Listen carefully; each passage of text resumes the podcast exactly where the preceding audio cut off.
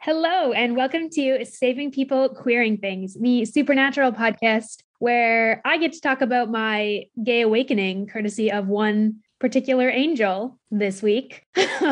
Today, we are pulling up to season 4 with episode 10, Heaven and Hell. I am Abigail, one of your hosts, and my pronouns are they, them. I'm Noah. My pronouns are he, him. I'm Elena. My pronouns are she, they. And I'm Renny. My pronouns are she, her. Woohoo! Returning guest star, Renny. Yay, Renny! Fan favorite. Welcome back again for your season 4 episode. Yes.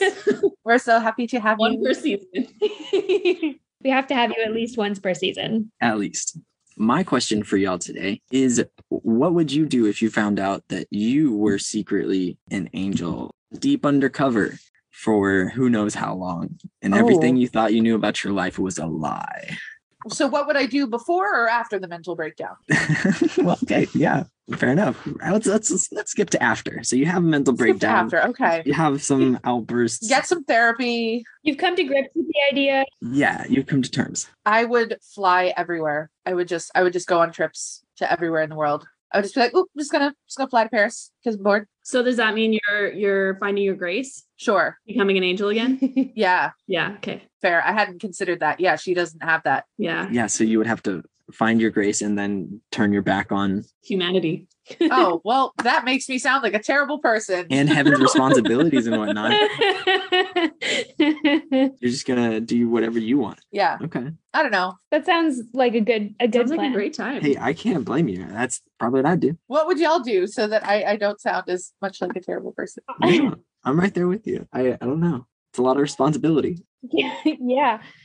I mean, finding your grace seems like the way to go. I feel like otherwise knowing all of the stuff that you would know about being an angel, but not having any of those abilities would be real rough. Mm. I'm trying to think of what I would do.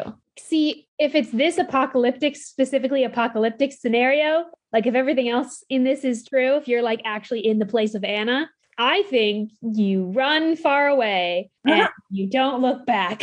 You're like, guess what? I have a new identity now. I'm going to make good use of that and move to go off to become London. A cottagecore lesbian. Yeah, exactly. Yes, that. I'm going to do that. That's what I do. Hell yeah. I respect that. I actually think I would want to say human. Yeah. I don't like the idea of, I'm kind of with Anna in this episode of like, it sucks to just be on the outside of everything all the time and be given orders and not know like why. Like I wouldn't want to be like, have to, you know, blindly follow orders and like, yeah, we're about free will on this podcast. Yeah. Yeah, exactly. But you're right. It would suck to know everything about angels and not have any powers and just be like stuck. I'd be like, can I have the powers back, but also not work with heaven because they seem like giant dicks. Yeah. Yeah. I should clarify. I would get my powers back and then I would fuck off to do my own thing. Yeah. Move yourself across the globe. Would promptly GTFO. Which does seem kind of difficult to do once you have your grace, because then they can probably find you. Mm-hmm. So actually not taking your grace back, like the better. They could find her. But then you have to listen to angel radio all the time. Yeah. And they still found her. That's true. Yeah. So you're right. Might as well be able to fight back. True. It's a good question. Yeah. With no good answers, as evidenced by Anna in this episode. Mm. Now that you've met all your hosts, it's time to catch you up. If you haven't watched Supernatural recently, here's what you've missed on the road so far. First up, Elena is going to recap the season in general. Elena, are you ready? I have my notes. Fantastic. That's all I'm going to say. I have my notes. We'll see where it goes, which ones I actually mentioned. You ready? Yes. 3, 2, 1, go. Okay, so Dean comes back from hell and Sam is up to like really sketchy like power stuff with Ruby that he shouldn't be. And they end up having like a consensual workplace relationship.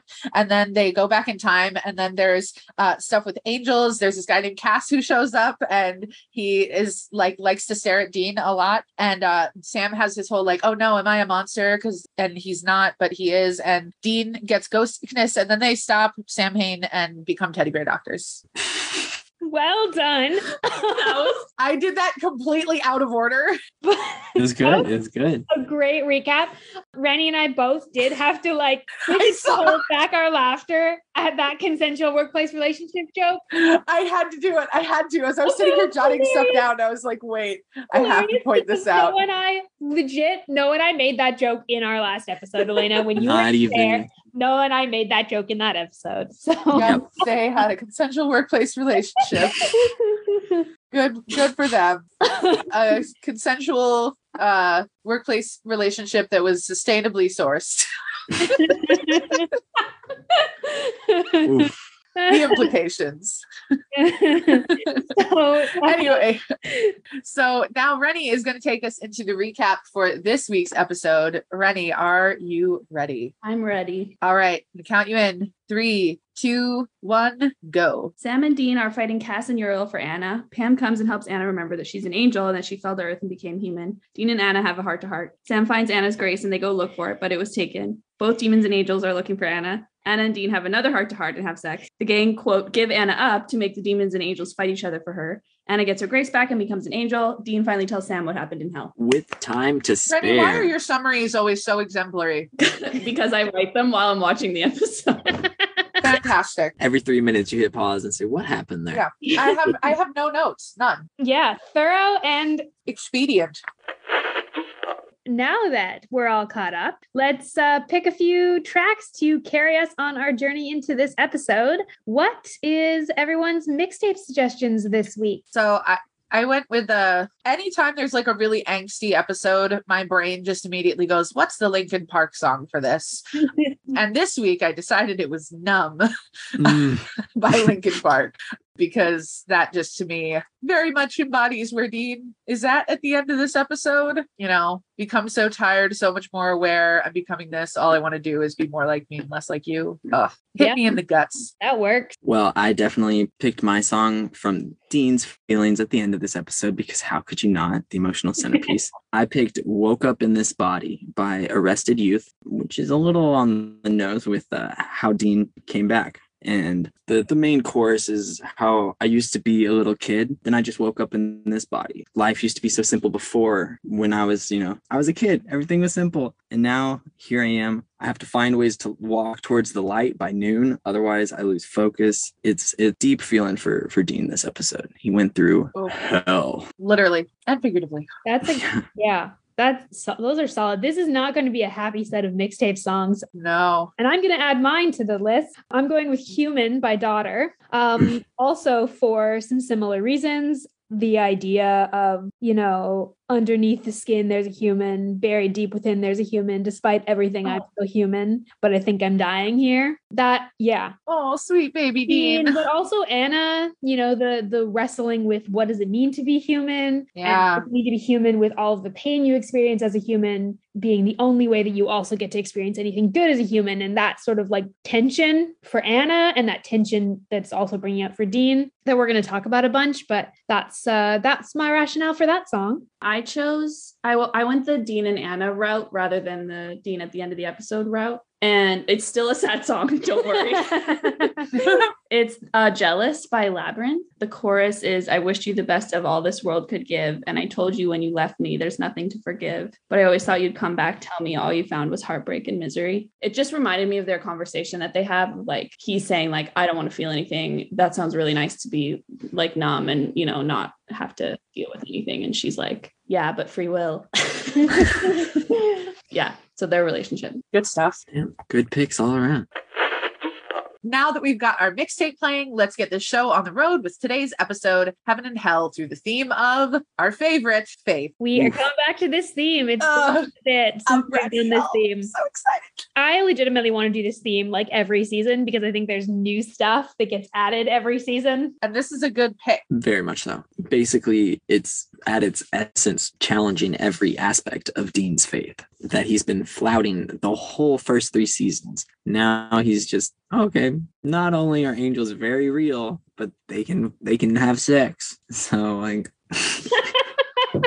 that is such an interesting take, Noah. Sorry, He's come so far. I had not thought about that specifically connecting to Dean's faith, but you know what?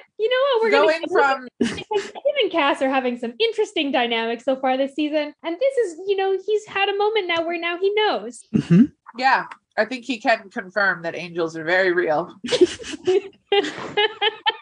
Anyway, someone wants to into an actual another thought from there.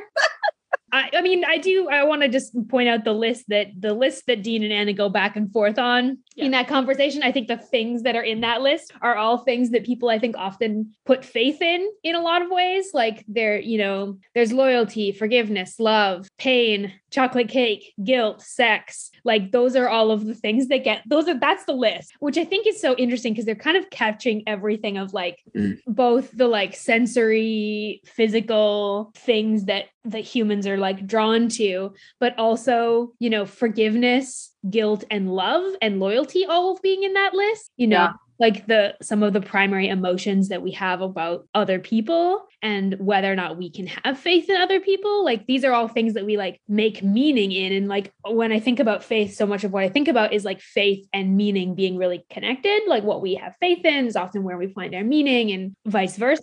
And a lot of these emotions that are being described, at least, are they're dependent on faith in a way.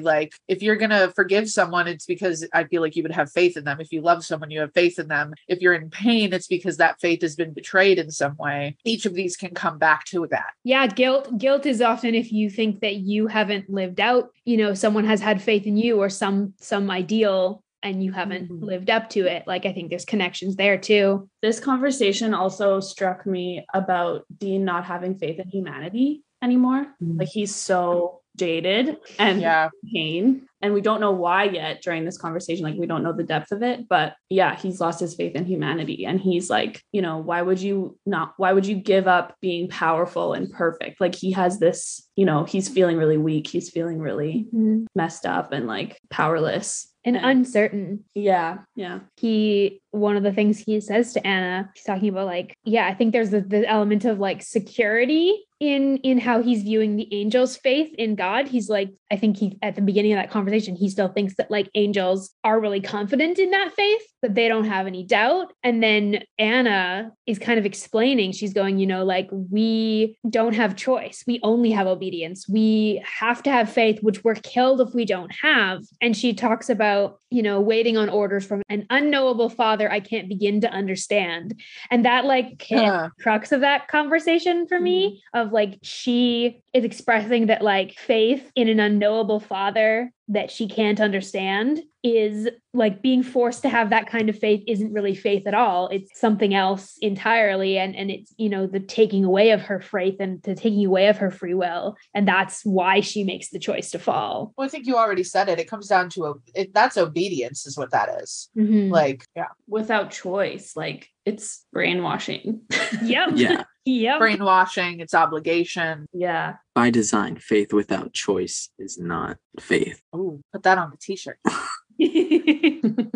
And I think it's interesting how that in that conversation, it gets contrasted with for Dean, after Anna says that he goes, oh, he starts to laugh and goes I actually think I understand what you mean by that. And Dean through the first three seasons has never expressed faith in God, but he does know what it's to have faith in a father figure in John, to have faith in their mission as hunters, in their lives having meaning because they kill monsters. And Bobby. In Bobby. And the last three seasons have been things ripping his faith apart and kind of going, oh, that's not worth having faith in. John let him down. Well, I think he comes to realize that what he had in John was not so much faith as it was fear, but somebody like Bobby and Sam, those are the people that he has genuine faith in. Those are the people that he believes in will always be there. I think he hopes that John will be there, but he doesn't always know that he will. Well, and I think John is that unknowable father he can't begin to understand. Exactly. Mm-hmm. That's where I think he finds that connection with Anna of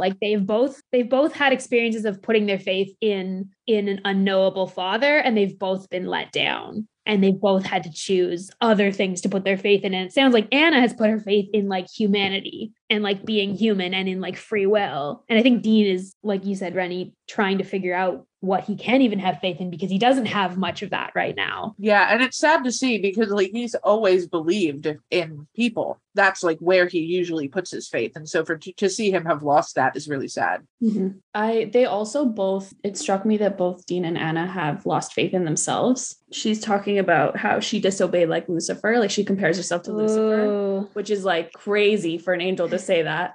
So that really shows like the depth of like, she doesn't like herself. I think she doesn't regret anything, but at the same time, she doesn't, I don't know. It just seemed to me like she didn't have faith in herself. And then obviously Dean doesn't have faith in himself either. He's like a wreck. Mm-hmm. And yeah, because of the last scene, which, you know, yeah, he's, yeah. And, you know, like you don't think you deserve to be saved. Oh, that is tied into all of this. You know, Cass said that to Dean right when he raised him. That comes up again in this episode. And even when you think about the final scene in this episode, that's where Dean's expressing why he doesn't think he deserves to be saved, because he thinks that the actions that he took to survive in hell mean that, you know, Sam shouldn't have faith in him anymore.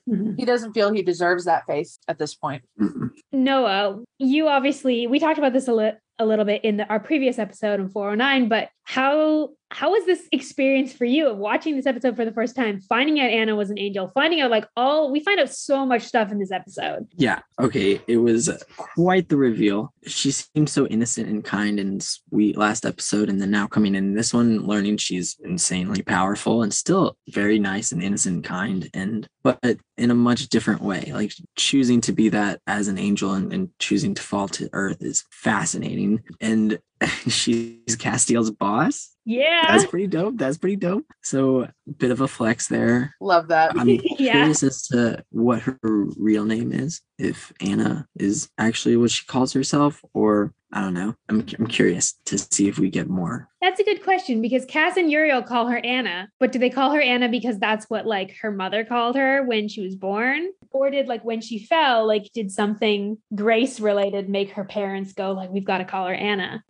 which happened to be her like angelic name? It could, in either way, totally believable, but yeah, they don't really mention it. I really liked seeing Pamela again. Yeah. Honestly, as soon as they mentioned they were in Bobby's house, but he wasn't there, I immediately typed in my notes, Bobby's off with Pamela on a little vacation, helping her adjust to her new situation and all that.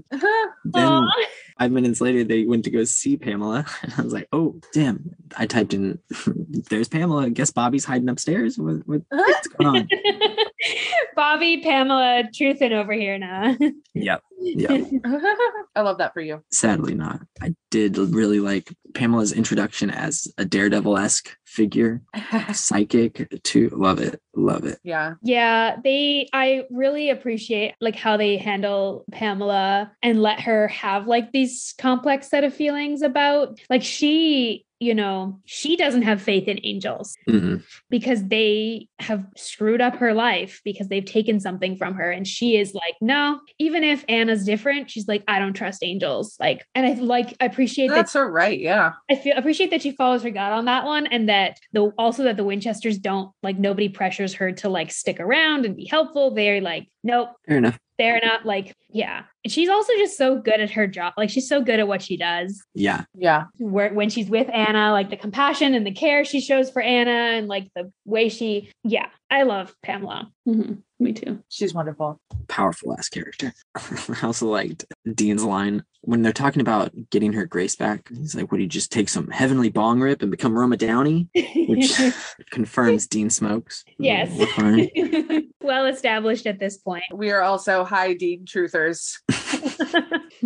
Gotta. Oh, also on, great lines in this episode, pretty buff for a nerd. Gotta be one of my favorites in the whole show. So good. Say what we will say about Ruby, but like she's got a wit that I really love. And I love that she's just like shamelessly flirting with Sam in front of everyone. Yeah. Later on in the car when it's like demon and an angel in the back seat. It's like the setup to a bad joke. Powerful. Again, they've come so far from fighting demons, small demons and whatnot, and not believing in angels to, hey, these are our hookups in the backseat. It's a demon and an angel. Cool. Yeah, the four of them in the car is really a lot. Yeah, I wish we'd gotten more time of that scene because I feel like any time on Supernatural that there's a full car, you know it's a good scene. Yeah. And it's usually awkward because usually at least one person doesn't want to be there. In this case, I think that one person is probably Sam. Yep. Sam's like, I actually kind of hate that this is happening right now. 10 out of 10 would not recommend. This is my worst case scenario. Yeah, because all Dean's going to do is make comments. Mm-hmm. And yeah. And given what Dean just found out last episode. Also, I do appreciate this is, I think, our first angel demon team up. Yes. Together. That's dope. Which is fun. A little bit begrudgingly, but still doing it. Yeah. And an interesting thing lore wise, because it's the narrative is forcing people who should be on opposite sides to be working together because the Winchesters are choosing some other option. Like the Winchesters are like, yeah, we don't really want to do what hell wants us to do, but we also don't really want to do what heaven wants us to do because what heaven wants us to do also seems bad. We're going to find a middle path. Yeah. I remember the first time I watched this episode being like, it felt like the power escalation was really intense. It was like, oh God, like we really went from like, you know, a little demon on an airplane to the forces of, as the episode calls it, heaven and hell, literally duking it out in a barn. Yeah. I also think in terms of faith, it's interesting. They choose to have faith in Ruby, like collectively, specifically like that's significant for Dean and for Anna, but for Dean's most significantly, you know, last episode, we saw him kind of begrudgingly ally himself with Ruby and like begrudgingly be like, I guess it's good that you managed to keep Sam alive while I was dead. And now he's just fully are putting their faith in her to like execute this plan and not sell them out to Alistair. She gives him a hex bag and he doesn't check it or anything before. He just trusts her and it has like a look of respect on his face. He's come a long way. Noah, I'm curious where your thoughts are on Ruby and Ruby's motives at this point. Okay, see, both of y'all just did a face. So I don't know what you're talking about. I already said last episode that I'm still sus of Ruby, but Dean is letting his guard down. I'm still suspicious. Don't be suspicious. Don't be suspicious. That is exactly what came into my head. I'm so glad. This episode is just going to be full of like topical references that will make no sense to anyone in about 4 years. But yeah, right in the next year or two, or right in that sweet spot. Yeah. Yeah. People will be like, why are they laughing about consensual workplace relationships? I don't get it. Don't worry. We'll link something in the episode description. If you don't know what that is, what we're referring to. But yeah, what were you saying, Ren? Ruby, I was just saying Ruby comes through, like talking about if she's trustworthy or not, like who knows, but she comes through in this episode in a big way. She really does. Which is impressive. Yeah. And defies Alistair, who we know she's terrified of. Yeah. Because like last episode, she was like advising. Right. What was the note that you had in the document? Practically the Grand Inquisitor downstairs, Picasso with a razor. Like, ooh. Yeah. Noah, that's also a big reveal in this episode is who Alistair actually is and how he knows Dean. Thoughts, predictions, feelings. I mean, he's just the big major face of Dean's trauma in hell. So if there's ever a physical representation for Dean to punch to get some frustrations out on, that's the move. He needs to just go to town, release some of these demons he's held back. You know, don't like Alistair. No, I have no comment on that. Not at all. Speaking of Alistair has a line that I wanted to talk about where he says to Cass, like towards the end, he says, why don't you go run to daddy? Which is, I think is really interesting because we got established by Anna that the angels have not met God, that only 4 angels have met God. But why don't you go run to daddy is so interesting to me because Alistair is like taunting them. Like it makes me wonder if Alistair sort of also knows that the angels are not as close to God as maybe they like to think. It's using that as like a means of psychological torture on them. This doesn't have to do with anything, but I have a behind the scenes about that last scene. Oh, which is just that I've just heard Jensen talk about filming it a few times. And he talks about how he like lost it when they were filming that. Like he was crying for real and he like couldn't stop himself. And the director had to like help him calm down so they could shoot it again. He had to like go on a walk, like out of the set and like go walk around because he just like, he was so emotional feeling Dean's emotions that it became his own emotions and he just like lost control of it. And he talks about how like, that's one of the only times in shooting the show that that happened is in this scene. Yeah. I didn't know that. Gives his all in that scene. Oh my God. You can tell like, it's so good. Yeah. His crying is really visceral in that scene. And it's messy. Like, I think that's one of the reasons that scene hits so hard is like the crying and the emotion. And you can feel like Dean's struggle to get this confession out to Sam. And I think that behind the scenes info makes it makes sense, like that it feels so visceral. It's the lack of shame that he cries with at the end that really just sells the emotion of that whole scene. And you can tell Sam doesn't really know what to say, because what do you say to something? But you can see him react in the background. He keeps trying to figure out what to say, but he can't. And it's phenomenal acting on his part as well. It's so raw. I think they're just realizing the weight of not that hell wasn't just the physical like torture for Dean, but also was all of these other things because of the decisions he was forced to make. And yeah, it was mental, it was physical, it was spiritual, emotional. It was all across the board. Yeah. Like, and I think this, now we're finally understanding why Dean's having these flashbacks, why he's so different now that he's been raised, and why he's struggling so much with the concept that like the angels raised him for some heavenly God-related purpose. Like it makes sense that he's struggling so much because we know that like the way demons get made is by like souls tortured in hell eventually become demons, given what Dean's been through. Now him being used for heaven is just, you can see why he's having a really believing that. Really? Well, yeah. And because not even 2 episodes ago at the end, he admitted to Sam, like, yeah, I remember it, but I'm not talking about it. He made it very clear at the end of Wishful Thinking that he did not want to speak on his time in hell. It's too painful for him. And so for him to open up, I think in that moment is extraordinarily brave of him. Mm-hmm. And it makes a lot of sense why he reacts that way. And it breaks my heart to know that Jensen was like in that moment, really, really in that. He's so Dean coded. It hurts. He really like implanted on that character in a way that makes it feel so authentic, I think, because he's really tapped into that emotion through this whole episode too. I think this whole episode taps into that. I mean, Anna is the one that says to him, I know what happened. Mm-hmm. And he says, I can't talk about that, in a really vulnerable way as well. Yeah. She says, you should forgive yourself for what you did down there.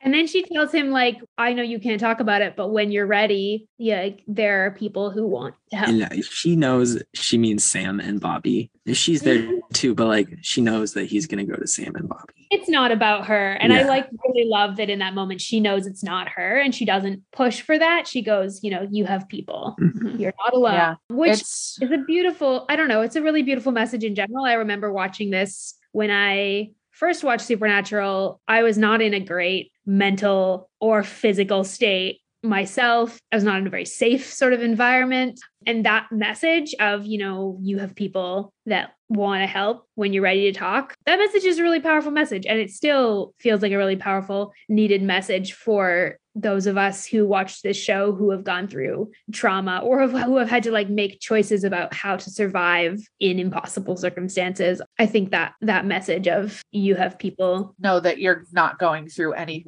of what you're going through alone. Mm-hmm. Yeah. Whenever you're ready. Yeah. That too. Though whenever you're ready, like when you're ready, you've got people in your corner. She gives them that space. All that lovely to say about Anna. She's great. But she does one thing in this episode that is unforgivable. I know what we're going to talk about here. Okay. Noah, please tell me you're going to say what I think you're going to say. Not only does she take Dean's interspecies virginity, she takes that moment away from Cass. But now we know Dean was kind of using it to play it out, see if angels could. And now he knows. Now he can. Okay. But not only that, she kisses Dean in front of Cass just to rub it in, just because she knew, because Uriel knows that Cass has a weak spot and that weak spot is Dean. So if everyone, he likes you, not like he likes you. Like, not just like he likes you. Could they get any more clear? Insane. Insane. This is like Cass has been around for like it's barely 2 months since the events of Lazarus Rising. And he's head over heels. Jumps in and makes out with him right in front. Oh, the pain when he looks away. The unforgivable moment with Anna for me is that she puts her hand. That is okay. No. She can have sex with him all she wants. She can put her hands literally anywhere else on that boy's body, but that is Cass. I will say that shoulder belongs to Castiel. The way they do that shot too, like the slow panning over his shoulder, and like you give her face, you get her like kind of like almost Cass-like expression of like kind of the head tilt, and then it's just why that choice? Cass called dibs, and I hate that it was disrespected. It can't be a coincidence that that's how the handprint perfectly lines up with the sex position. He was planning ahead. Okay. The implications. That had never occurred to me. Because if you look at the handprint, it lines up perfectly if you're right in front of the person. I am unwell. Does not work for a great carry pose. It's a brand. It's okay. The thing is, I really like the way they do Dean and Anna's relationship. I think it's really interesting. I think that they get to explore some themes that are really important for both Dean and for Anna, and ultimately some themes that are really important for Cass. So like, I have seen some people in the fandom be really nasty about Anna, and I like want to fight them because I think she's also this example to Cass. Like, she is the prototype for an angel rebelling and and falling for a human and like, all of these. Specifically that human. And I think that Anna and Dean does not negate Cass and Dean. No, I do very much enjoy Anna as a character and how she influences both Dean and Cass. But without her, they probably wouldn't have ended up in the same way, because she gives them both confidence that it could be possible. Mm-hmm. Yeah. Anna, and that's the other thing that I think that folks in the fandom who are very fixated on Dean and Cass, like, don't get me wrong, like literally my username on TikTok is Desti Elena. I am not saying that I don't ship those two, but it reads a little bit like bi erasure, because it's like, oh, well, Dean could never have had feelings for Anna. Like, yes, he could. 100%. And that was an entirely valid relationship in the window in which it took place in. Mm-hmm. But that doesn't mean that he doesn't have those feelings for Cass, and that he'll never have those feelings for Cass. Like, it's always read very weird to me when there's people who are like, I hate Anna. Like, I can get it if you're not a huge fan of her, but it comes off as a little misogynistic, and I'm not. I don't enjoy it. Especially, and like, I'll link a lot of the reasons people really love Cass, especially as we go along, is seeing how he wrestles through that, the concepts of like free will that he's already starting to question, and he's already expressed to Dean that he has questions, he has doubt. Well, people say all the time that like Cass invented free will. Like, no. Honey, Anna was there. Anna ran so that Cass could fly. And I don't appreciate the Anna erasure. Yeah. I think that she is such an interesting look at an angel. Like, if Cass is learning free will from Dean, Anna learned it from herself. Like, Anna got there. Anna started that, like, by just her own choices. Mm-hmm. And I think that's really cool. And I think also it's interesting in the narrative that they use Anna's story to start to like unravel that. And even when you go like with some of the writing in the filming, Cass and Anna's arcs were supposed to be flipped. Like, they're supposed to have some of each other's storylines. And part of the reason Cass ends up with some of the future storylines and some of the more explorations of those themes, which I'm trying to say in as subtle a way as possible, so I don't give away spoilers, but some of the storylines that Cass ends up with are ones that were going to be Anna's, because Cass ended up being so compelling of a character to explore them with. Mm. And I just think that's kind of cool. Props to Misha Collins and Jensen Ackles for reading the script and deciding, clearly these two boys are in love. Clearly. Yep. And that's how they act it every single time. And this episode also features my favorite example of the supernatural motif of the editors doing the Lord's work, because of the way that it cuts to Cass when she kisses him. Like the somebody in that editing room knew what they were doing. Exactly. They look away. The dramatic. Oh, it's beautiful. Mm-hmm. Mm-hmm. Top tier. Top tier. I also would like to point out one. This is my final note. I would like to point out one line when Anna says, you know, last night on Earth, as a way of hitting on Dean, and he says, you're stealing my best line. And I would just like Noah to remember this moment. Embedded in your brain. No reason at all. And that's it. Just because it's okay. Just because it's a good, you know, I just want you to remember that line for later. Remember it for science. Ah, yes. Research purposes, of course. No other reason whatsoever. Nope. Okie dokie. Next, we can slide on into our Going Meta section, where we are tracking lore, representation, behind the scenes trivia, and more. Rep check. What have we got this week, guys? I mean, it's our second episode in a row with a sex scene. Interspecies sex scene, no less. Yes. We had the dark side, now we got the light side. Which, the filming of the way they do both those scenes is very interesting. Mm-hmm. They're sending some signals. Yeah. Sam chose a bed. Dean chose the Impala. The positioning is, I appreciate the positioning again. They don't. Dean's a bottom supremacy. Yeah, it's they're not going with necessarily what the super heteronormative like expectation would be in terms of Dean and Anna, which is nice. It's powerful. Indeed. And we have three named women that speak this episode, like four. Ruby, Anna, Pamela. Oh, sorry. Yeah. Three. Why was I thinking there was another one? Three. Yeah. And they're all kind of badasses in their own right, which is nice. But I don't think any of them ever talk to each other, do they? Pamela talks to Anna. Do they talk? Actually, I think we might pass the Bechdel today. Do we? I think so. Because they go in and... if we count the hypnotism as a conversation. I think they, yeah. It's like a tentative pass. Do they talk outside of her hypnotizing her? When she wakes up, I think. Very briefly, when she's like getting introduced and like walking away with Anna. Mm. Off screen they talk. I don't think so. No, it's a shaky pass. Yeah. We talked a little bit about some of these elements already. Yeah. Yeah, we definitely got into relationship dynamics during our main discussion, I feel. Yeah, we went pretty heavy. In my notes for this. Also that one. Oh yeah, do you want to let's talk about that because I think it's interesting. It's terrible. It's so bad. It's the beginning of a bad trend. Yeah. So Dean says to Uriel, I believe. Yeah, it's Uriel. That he is, quote, junkless like a Ken doll. Ugh, I hate that. I hate it when they say that. I hate that so much. It's a visceral cringe every time. But I thought we should talk about it. The idea that, angels are in vessels. We've got that established. So that's not true. And the idea that like angels are not I think it's sort of being used as shorthand for like angels aren't interested in sex, but that is why would they be like, it's just also it's like unnecessary and emasculate. It's meant to be emasculating in a way that's really gross. With this creature that's immensely powerful. And I go, okay, chill. Yeah, like I don't think he can smite entire towns. I don't think hookups are what he's worried about. Just doesn't seem like even a thing. Yeah, and obviously, like even the implication that like not being interested in sex is a bad thing. Exactly. Yeah. Yeah. Like why? Yeah. Exactly.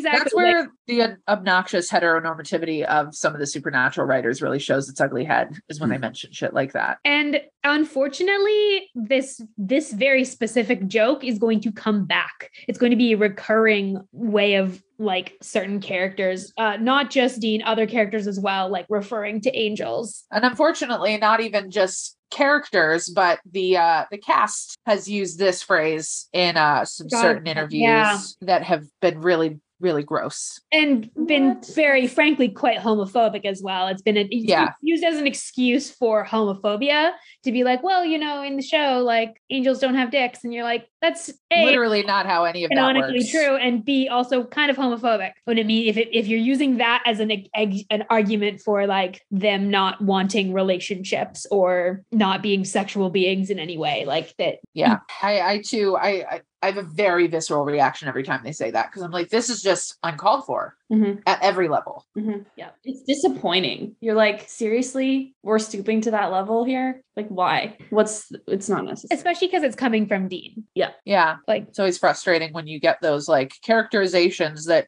don't feel like they fit with everything else about who the character is. They come across as really jarring. Yeah. Cause I think like that's originally how they wrote Dean, is very like kind of a misogynistic guy. Mm-hmm. And kind of a dick. Mm-hmm. But I think the way that Jensen played him with like more complexity than that. Yeah. Changed the writing. Yeah. And so, but every now and then we still see these gross signs of it where they're like, that's the like stereotype of type of person that the character's written to be. I don't know. Does that make sense? Bro-y, like ultra, like quote unquote masculine dude that's like, you know, obsessed with like one-upping other dudes and like mm-hmm. sex and objectification and all of those things. And like mm-hmm. When they lean back into that for lines like this, it doesn't work with the rest of the way Jensen plays the character. Mm-hmm. And so it's really frustrating to see. It's also really funny to me too, because they're like, oh, Dean is the quintessential macho, manly man. Like, and that's like how they try to paint him. But literally, he's named after a bisexual person, not like in canon, but like Eric Kripke named him after the character from On the Road who is bisexual. So it's like, sir. And also in canon, he's named after his grandmother. So. Yeah. So it's like, whether you're in canon or out of canon, this characterization does not work for your boy. Like met in on both, yeah, the textual level and the meta level, like this sort of attitude is weird counter to other things the show is doing. And it's gross that they do these throwaway lines, and they're supposed to be comedy. And I think that's what frustrates me, is like they're supposed, yeah. supposed to be like this comedic, and it's supposed to be this weird. I'm like, you know, we have plenty of reasons to be mad at Uriel right now. Mm. Yeah. We don't need to like, it comes across the same way. I mean, because it is the same way, like any joke about appearance comes across as yeah. you're like, I don't care if someone is a jerk. You don't like, if someone's a jerk, you can just like call them out on being a jerk. If your way of calling them out from being a jerk is like making fun of their appearance, like, guess what? You're just also now a jerk. Yeah. And that's how this one reads, is they couldn't come up with a better insult. And yeah. Mm-hmm. It's obnoxious. Mm-hmm. Not unnecessary. Noah, you said you had a point you wanted to make for lore. Curious what that was. So get this. I was looking into the lore for this episode, and I thought it was very interesting that 4 angels have seen the face of God. Only 4 in the course of history is baffling. Comes back to the question I had last episode with Abigail about how many angels there are in existence. Because if there's 600 seals, like what if there's clearly can't be 600 of them. Otherwise they could just guard all 600 seals, like whatever. Okay. Yeah. we went over that, but only 4 of them have been important enough to be able to see God. And from my upbringing in Christianity, social Sunday school, Michael and Gabriel are like the 2 main highest angels, right? So those 2 make sense that they would have been able to see God's face. I would say Lucifer is the 3rd one, because he was one of the top angels before he fell. Based on that, Uriel is another one that would be on like the list, but they already stated it wasn't him. So I have no idea who the 4th is, but do they ever clarify that? Yes. Yeah. All we can say is that is a lore fact that is consistent with future canon. Because I also know for a fact that God shows up in the show, and so more people see his face. So it's going to be a lot more at this point. But at this point, it's 4, and we will eventually get information about which 4, why that is the case. Are those 3 accurate? We can't confirm nor deny the accuracy of your prediction. But yeah, there will be answers, and it will be significant to the storyline. So this is a lore drop. It's a good one. Your questions will not go unanswered. We promise. Good. Mm-hmm. Other things relating to lore, we already went over, you know, angel and human sexual relations, possible. It's fine. We don't need to dive back into that. We also know that angels are in vessels, which, I mean, it's the same thing with demons. It's like, we don't know if like angel and human sex is possible when an angel's raw form. We can assume that probably not, because if you look at an angel until you're burnout. So like most people, and if you hear them talking, your ears bleed and glass breaks. That just doesn't sound like a good night in bed at all. No. But when an angel is contained by a human vessel. Totally. Well, yeah, she doesn't have her grace. So the question that we still do have the outstanding question. That's true. An angel with the grace. When the angels are travel sized for your convenience. Fun size. Fun size, yes. Fun size angels. Comparatively, that actually works. Yeah. Fun size. I keep wanting to say the quote about it. And I know that you two know which quote I'm talking about. About the size of angels. Yeah. But I can't say it because nothing else that hasn't come up in recent episodes. We got a little bit more information that like heaven works like battalions and things like that. Garrisons and whatnot. Yeah. Like we're getting a military vibe from heaven, even more so based on this episode. We already kind of had that in 407, but that about does it for lore. And we've already talked about some behind the scenes stuff, but there's a couple of fun pop culture things. This episode is named after a Black Sabbath song. Oh, which is fun. That's not bad. Black Sabbath. You mentioned the Roma Downey one earlier with the bong rip.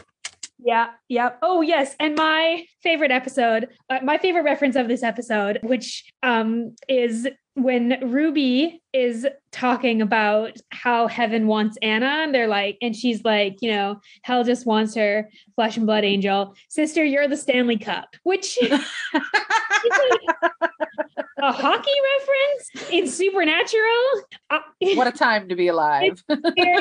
It's funny because I was on Driver Picks, the podcast, which is like our sister podcast with Jamie and Beth for this episode. And neither of them, they're Australian. And so neither of them, like the Stanley Cup is not really well known as a sports thing there, because hockey is much more of a North American European thing. Not that hockey doesn't exist in Australia, but just, yeah, we had a very fun conversation about the fact that this reference is very specific and like for like one of the, yeah. I bet there's a lot of references that are American and North American culture that they don't get, but that one, a lot of Americans might not get because they're not as big hockey fans as Canadians. And how do people not know what the Stanley Cup is? Ooh, if you're from the U.S., there's a lot of people down here. Americans who don't, and that's surprising to me because I don't care at all about hockey. You're in a hockey city, Elena. Yeah. Oh, that's true. In a city with and we have Gritty.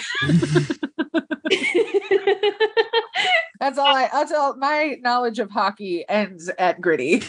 I just needed to point it out because as the resident Canadian host on this show, that whenever they make a very Canadian sort of reference, I think it's really fun. And I find it really funny that Ruby, of all the sports trophies, goes with Stanley Cup. Okay, sure. I wonder if that was like an improv line or if that was like the writer of this episode is really into hockey. Like, I want to know where that came from. Yeah. So Sera Gamble? Oh, no, sorry, Kripke. This one's not Sera Gamble. Sera Gamble was the last episode. Kripke wrote this one. Ooh. And Kripke and Trevor Sands wrote this one. Kripke, honey. So, yeah. Anyway, I like that reference. It's funny. It's a good one. My Canadian card would get taken away if I didn't mention it. Your Canadian card. I missed it completely, so I lost mine. Sorry, right? It's the one sports thing that I know things about. It's the one sport that I can be like, I know what that means. Whenever there are sports references in Supernatural in general, I usually miss them. So anyone else have pop culture or other things they... And so now as we bring this episode to a close, it is time for our blessings. And I'm really curious to hear who everybody's got for this week. Can I bless Anna? Yes, you can. Multiple people can bless Anna, but I realized I didn't talk about how Anna, when I first watched this episode in my young years, I was like, wow, I might not be straight. And this was a key moment in my discovery of that fact, was last episode and this episode. What are you doing? Four times you've mentioned how hot Anna is. I feel like I haven't talked about it that much. I know, it's only four. So I've only talked about it 4 times. Anna's really hot. That's not really a blessing. So let's see if I can turn this in. The blessing. See, the blessing is Anna. Anna is the blessing that, you know, thank you for helping me realize that thing about myself. Blessing for that. I'm going to let someone else take the real blessings of this episode. We got to shout out who plays Anna. Julie McGivern. Yeah, you got to shout her out. Yeah. Okay. Someone else go, please.